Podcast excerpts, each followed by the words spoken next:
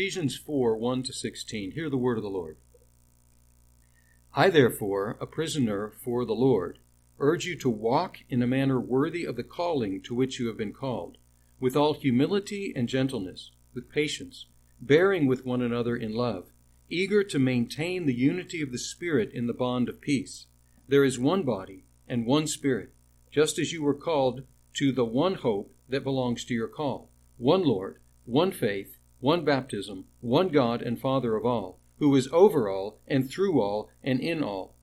But grace was given to each one of us according to the measure of Christ's gift. Therefore it says, When he ascended on high, he led a host of captives and he gave gifts to men.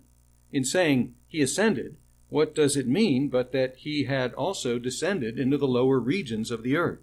He who descended is the one who also ascended far above all the heavens, that he might fill all things.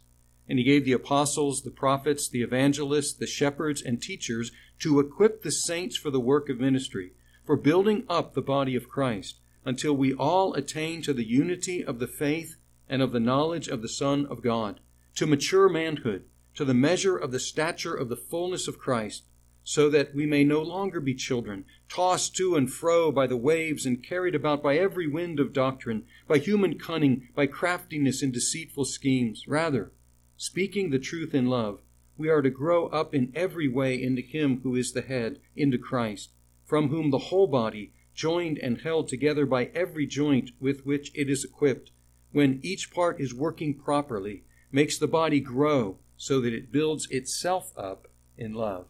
Let's pray. Now may the words of my mouth and the meditations of our hearts be acceptable in your sight, O God, our rock and our Redeemer.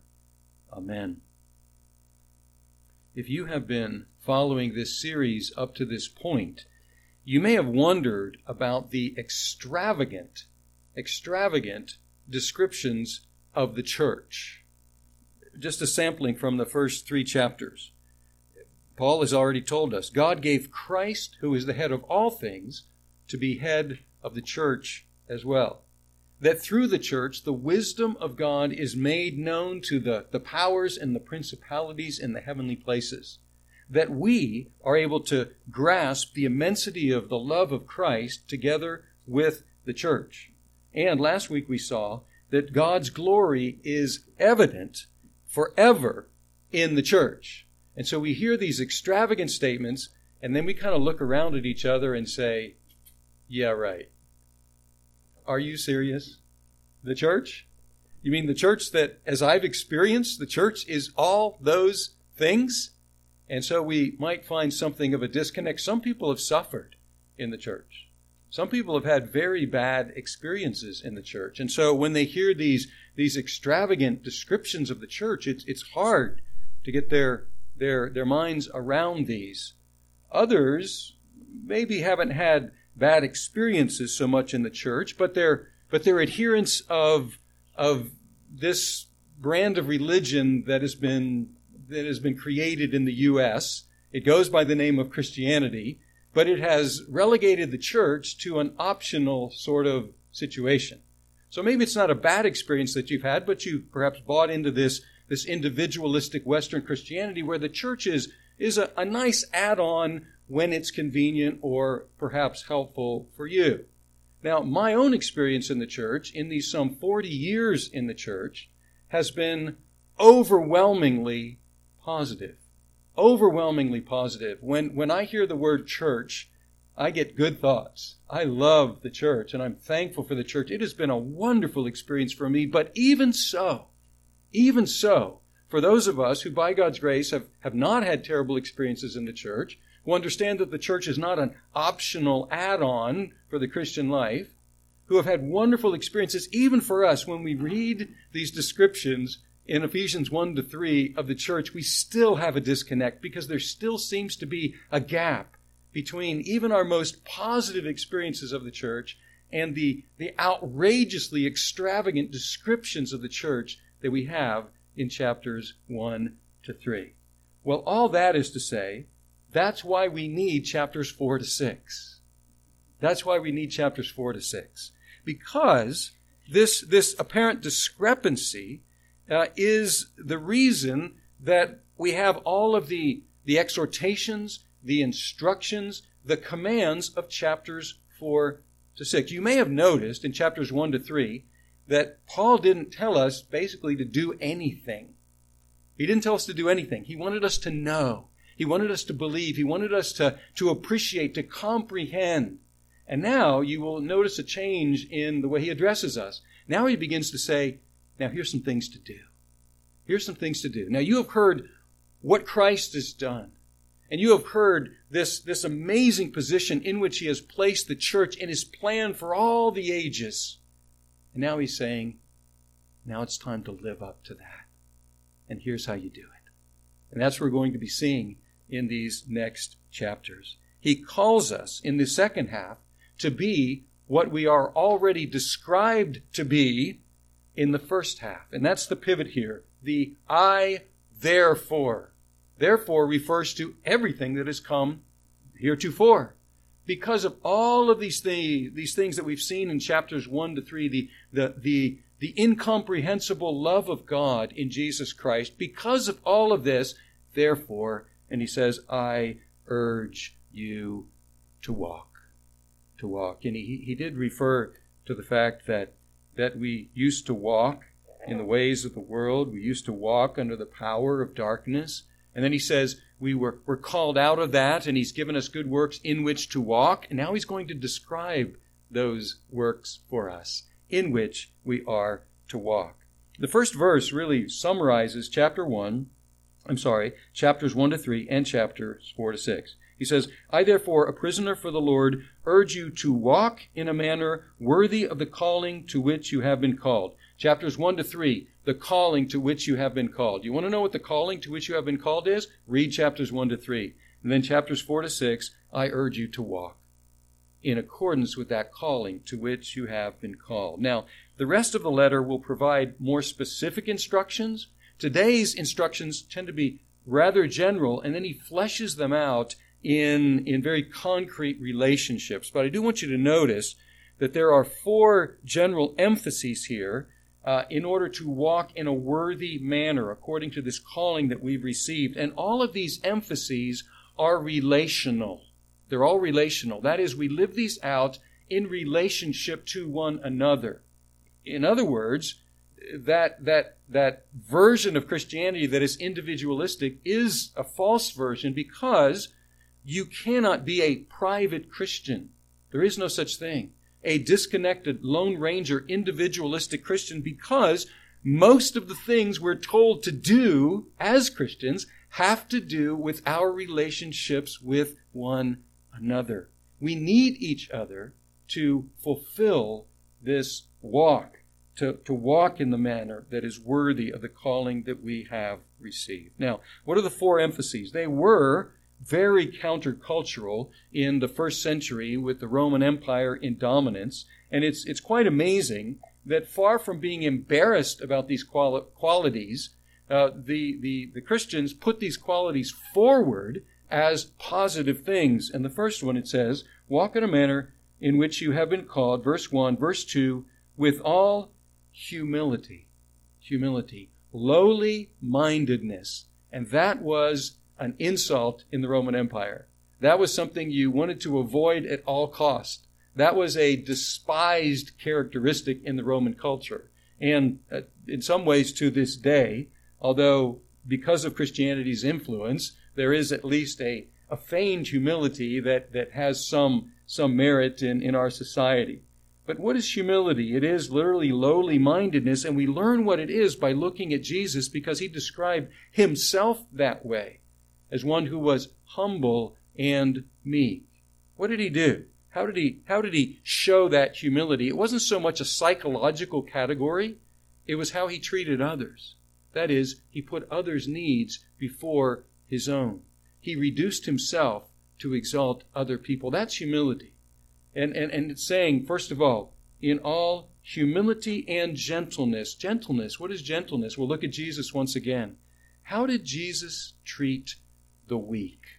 And there you see a picture of gentleness. How did he treat the outcast? How did he treat the sick? How did he treat the leper? How did he treat the widow? How did he treat them?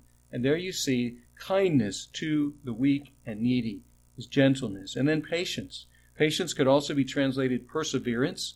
It's stick to itiveness. It is, it is continuing on in difficult situations. And then the final one is bearing with one another in love. And that is exceedingly, exceedingly realistic because it assumes that there are people in the church who rub you the wrong way. It, it, it assumes that there are people in the church with whom you don't click, and, and they may even irritate you, and you may even irritate them. And, and, and this is a very realistic and, and very lofty calling, isn't it? It is to continue to love those people, not just the ones that are your best buds, but love those people, and to continue to bear up with them. And then in verse 3, we get the what ties this all together, or rather the, the result of this. If we're walking in humility, in gentleness, in perseverance, bearing with one, or in, one another in love, and he says, eager, and this is a summary statement, eager to maintain the unity of the Spirit in the bond of peace. That's the result of all these things. They come together in this unity, but it's not a unity that we create. It's a unity that we must maintain. We just need not to mess it up.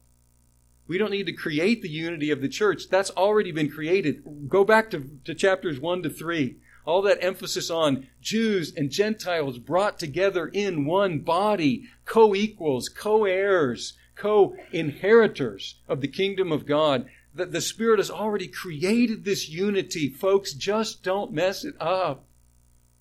Maintain this unity through, through the bonds of peace. These are the, these are the rope uh, ties of peace. So, so there are different activities in which you need to tie things off to make sure they, they're, they're secure. I, I, we lived in the mountains in, in Mexico and I did some rock climbing in my younger days because we had some big rocks there and uh, lots of rock climbing there. And, and we had to learn. And the first thing we had to learn about rock climbing was how to tie knots. So the first training for rock climbing, we didn't get on the rocks. We just sat there with harnesses and and and and the, the lines, and and we learned how to do these different knots. And then there is a there's a protocol when when you're about to climb that climbers use, and and the one who's about to climb asks if he is it's on belay, and then what you do if you're doing the right thing, the the one who's about to, to climb and the one who's about to belay him, that is to secure him or her, you check out each other's knots. You check to make sure that the harness is, is buckled back through. You, you, ch- check the, the knot uh, on the harness to make sure that it's secure, and, and then the, the, the, the other checks the other's knot. So you, you check the whole system. And what hold, holds that whole system together? These ties, these, these knots, these, these bonds. And he's saying that's how you do it. You maintain these bonds. You keep the whole system tied together. It's been given to you all tied up. Just don't untie it. Just keep the system tied together through the bonds of peace. And then he goes on and says that there are, are, are, are various foundations for, for this unity that we've had. We've already seen how God's created it, brought us together in one body, and then, then he emphasizes that. Uh, in verses 3 to, to, to 6, eager to maintain the unity of the Spirit in the bond of peace. And then he goes with a series, I think there's seven ones. One body, one spirit, one hope, one Lord, one faith, one baptism, one God and Father over all. Now it's interesting the, the, the order, and I don't know if we want to make too much of this, but the order in which he approaches God. And we've seen a number of times where there is this Trinitarian approach to God, where there's emphasis on Father, Son, and Holy Spirit. We saw that in the opening, opening uh, verses. But here we have Father, Son, and Holy Spirit, but rather we have Spirit, Son, and Father. And that's interesting, isn't it? This is actually, this is experiential. This is how we encounter God. Whom do we first meet when we become Christians. Even though we don't know it, it is the Spirit who encounters us and draws us to Christ, and then through Christ we have access to the Father. So really the, the Christian experience, when we look back on it, is Spirit leads us to Christ, who gives us access to the Father. And that's that, that, that experiential description is what we have here. He's mentioned that the, the Spirit has created the unity, and, and now he says there is one body and one Spirit. The Spirit's the one who created this, this one body of the church.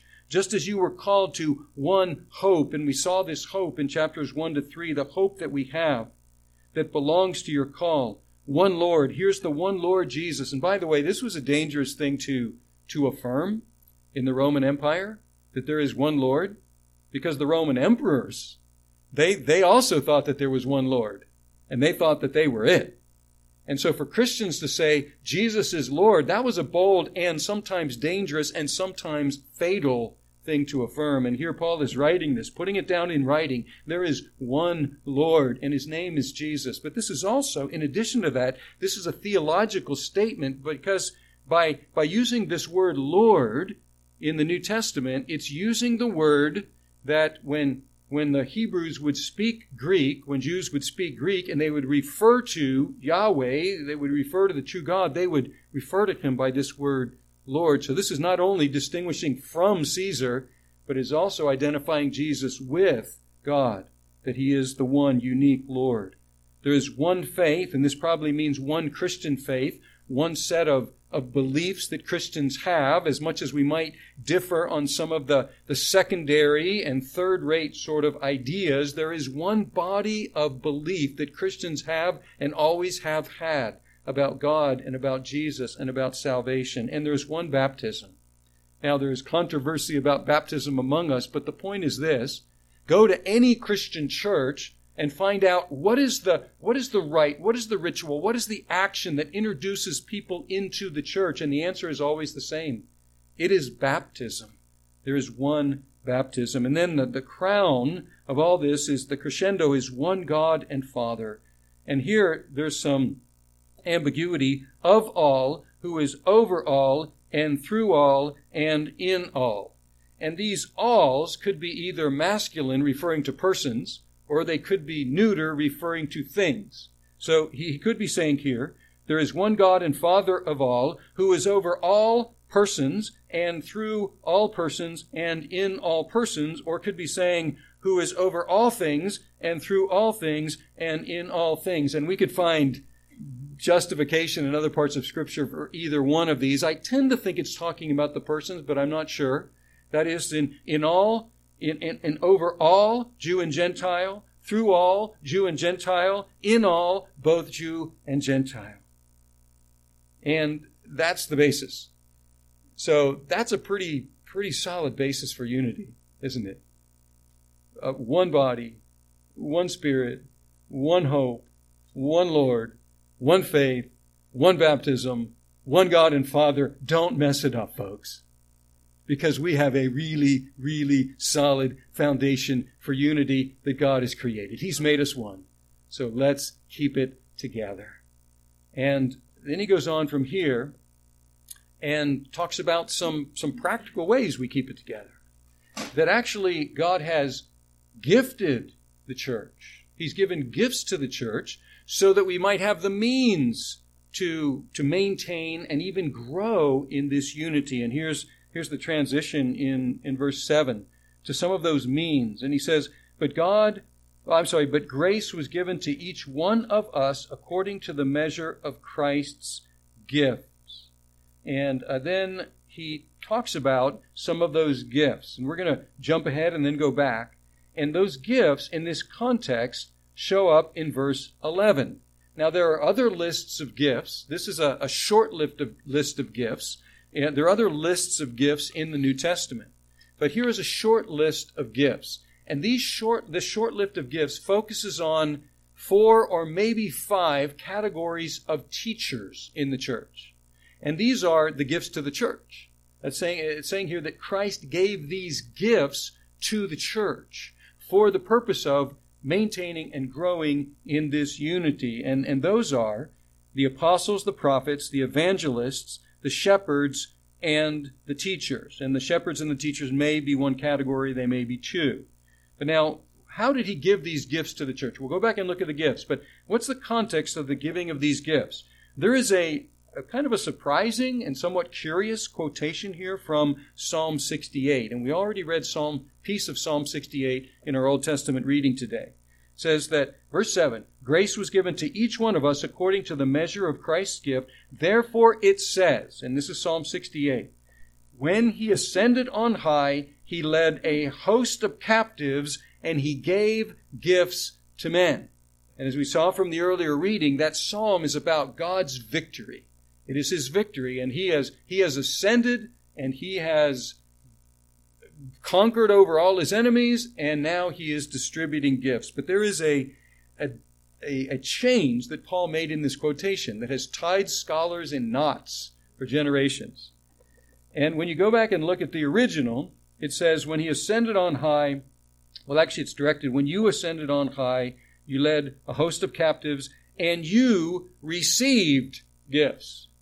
You received gifts. And now Paul quotes it, and he says, and he gave gifts. And like I say, you, there is a huge body of literature about this. Did Paul misquote? Was he confused? Was he was he was he uh, putting together various verses, or or what exactly happened here? I think the simplest answer is this is what conquerors did when they conquered.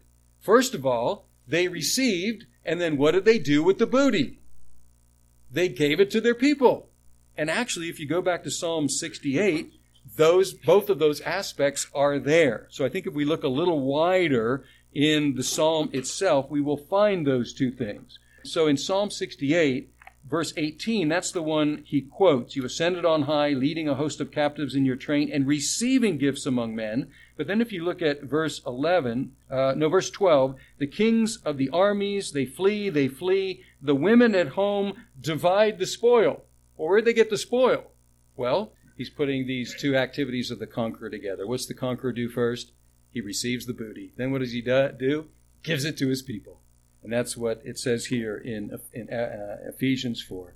And then uh, there's this parenthetical statement in a saying, He ascended. What does it mean? But that He also descended into the lower regions of the earth. He who descended is the one who also ascended far above all things that He might fill all things. There's also a huge body of literature about, about what's this descending and this ascending and so on. Um, but the point here is pretty simple. He has been everywhere, folks. There is nowhere that Jesus has not reached. He has gone as low as he can go, and he has gone now as high as he can go, and that therefore he fills everything up. And this idea of fullness, we've already seen this throughout Ephesians. He, he fills up every space, and there is no region of space that he has not taken over and occupied for himself. And as that conqueror, as that conqueror who has been everywhere and conquered everything and put under his control all things, now he distributes the booty to the church. And what is the booty? Teachers. Teachers. And there are four or maybe five here. And we've seen two of these already. We've seen the apostles and prophets. They show up twice before this in chapter 2 verse 20 and in chapter 3 verse 5. And we've seen that these apostles and these prophets were foundational for the church. They were unique. They weren't to be repeated. They laid the foundation or they were part of that foundation of the church. So the apostles were unique eyewitnesses of the resurrection of Christ and the ministry of Christ. And the, the prophets were their their companions who built on the teaching, the apostolic eyewitness teaching. And then we have, parallel to them, we have ordinary teachers, we might say, not these unique, temporary, extraordinary teachers, apostles and prophets, but we have ordinary teachers. And who are they? They're the evangelists. And I say ordinary, they may be extraordinary people, but they're ordinary in that they're during the whole life of the church. They're, they're, they, they're throughout the whole, uh, the whole church era. And they are first the evangelists. Evangelists are only mentioned twice. It's not, uh, it's not a common category in the New Testament. It's pretty obvious what they did, right? They took the gospel to where the gospel was not. What would we call those today? Yeah, we call them missionaries as well. So evangelists, missionaries, they're the ones that are pushing the frontiers out. And then we have the shepherds, or sometimes translated pastors and teachers. And the, the, the question here is, are they the shepherds and the teachers, or are they the shepherd teachers? Because there's only one definite article. Here it says the shepherds and teachers, or the pastors and teachers. And I think we have a better idea of what these are. We know what a teacher is. Actually, the word pastor or shepherd is rarely used in Scripture as well in the New Testament to describe what I am and what I do. But, but we have the, this, this idea of the pastor who is a shepherd who takes care of the flock, who ministers to the flock, who serves the flock, and teaches the Word of God to the people. So these are the gifts. And then, what's the point of these four gifts? Verse 12 to equip the saints. To equip the saints for the work of ministry, for building up the body of Christ. And here Paul goes on to the results until we all attain to the unity of the faith and the knowledge of the Son of God, to mature manhood, to the measure of the stature of the fullness of Christ. So he's saying, How are we going to be mature? Well, guess what? God has given us the gifts that we need for that. He's given us teachers in the church. And those, those teachers in the church are to equip all the members of the church so that the members might fulfill their function in the church and the result is a, an increased maturity in the church toward the measure of Christ. And here he's, he's, he's, he's saying, okay, you, you already are seated with Christ in the heavenly places, chapters 1 to 3. And now you're growing up into Christ. You're growing up into the measure of Christ. We have the already and we have the not yet that we're working on here. And, and the, the goal is to arrive at the, the height of Christ the stature of Christ, the, the level of Christ, that the church should grow up into Him as His body. There, there, there's some who use the illustration of, you know, babies' heads are real big and their bodies are of little, and their bodies have to grow up into the head. Not an exact analogy here, but it's, it's sort of like that, that the, the body of, of Christ is, is, is small and, and it needs to grow up into the, the, the, the size of the, the head who is Jesus. That's the positive side. And then the negative is so that we don't we don't get led astray. Verse 14, so that we may no longer be children tossed to and fro by the waves and carried about by every wind of doctrine, by human cunning, by craftiness in deceitful schemes. There was and always has been and is to this day uh, a host of, of deceitful schemes, errors being propagated even under the name of Jesus. And if we are immature in our faith, untaught in our faith, then we are easy prey to these teachings. And Paul is saying you need to be mature. You need to be moving towards that, the, the height of Christ so that when you hear these errors, these deceitful errors, that you're able to identify truth and error and say no. That you won't be led astray by these. Rather, verse 15, rather speaking the truth in love. So it's not just the, the teachers who speak, is it? It says, rather speaking the truth in love. Everybody's speaking the truth in love. What's the truth? Well, it's this. So we all have a teaching function, don't we? So the teachers teach the congregation, and what's the congregation do? The congregation teaches itself. As, as we speak the truth to each other in love, what's the result?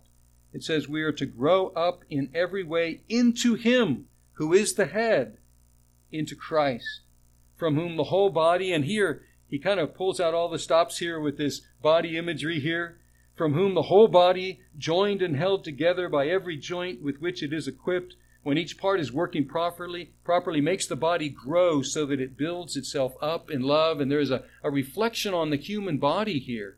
What, what do children's bodies do when they when they're healthy? They grow. They grow. And they, they have this automatic built-in capacity to grow. And that's what he's saying here. That's how the body of Christ works. There is this built in capacity to grow, it, it, it's part of it. And as each joint, and it's translated joint here, but it's each, each connecting tissue, whatever that connecting tissue might be, that communicating tissue, whatever that might be, as, as that's functioning properly, the whole thing grows up. And this is the, the, the end result here that we're able to build ourselves up in love. So, where have we been? God has created unity in the church. The Spirit has made unity in the church. And it's founded on all of these ones, the oneness of God above all. And we need to keep that unity. How can we keep that unity? Well, we keep that unity by the characteristics that he's described here. And we keep that unity by, by instructing and being instructed and teaching each other so we might become more and more and more and more like Jesus, the head.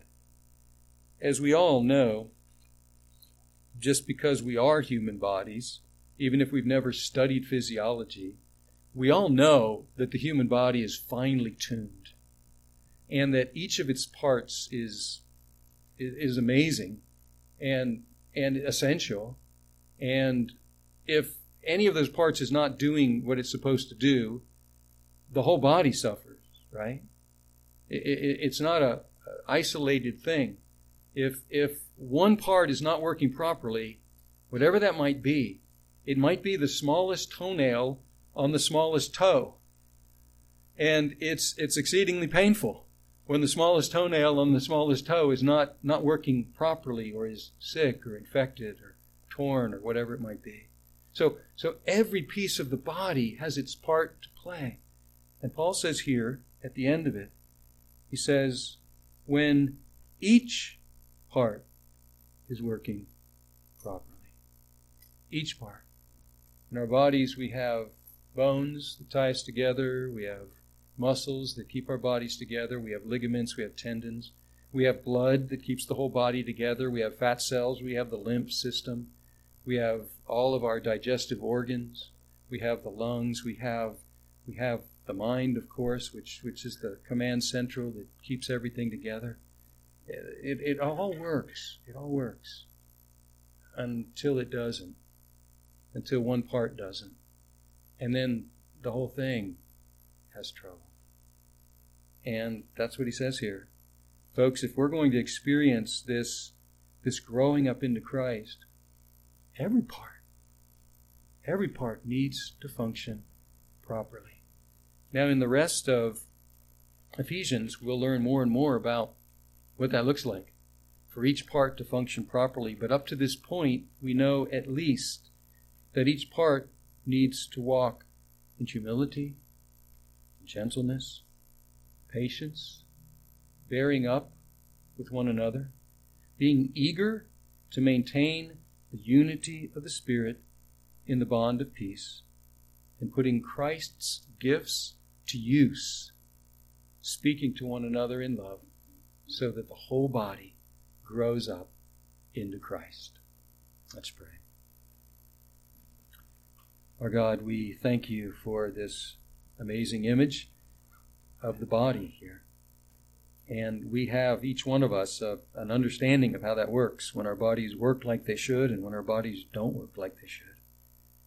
And Lord, we pray that this body, your church, that, that we would keep that unity that you've already created, that we wouldn't mess it up, that we wouldn't sow discord or cause divisions, that we would rather we put up with each other, with humility and gentleness and perseverance, eager to keep unity of the Spirit in the bond of peace, and putting our gifts to use so that we might build each other up as we speak the truth to each other in love. And Lord, we pray for our church that if somebody comes to our church, and we pray this for other churches, that they wouldn't have a bad experience, that they wouldn't see it as something that's optional, but they would find in our church a, a beautiful picture of Christ and be drawn to Him. And we pray in His name.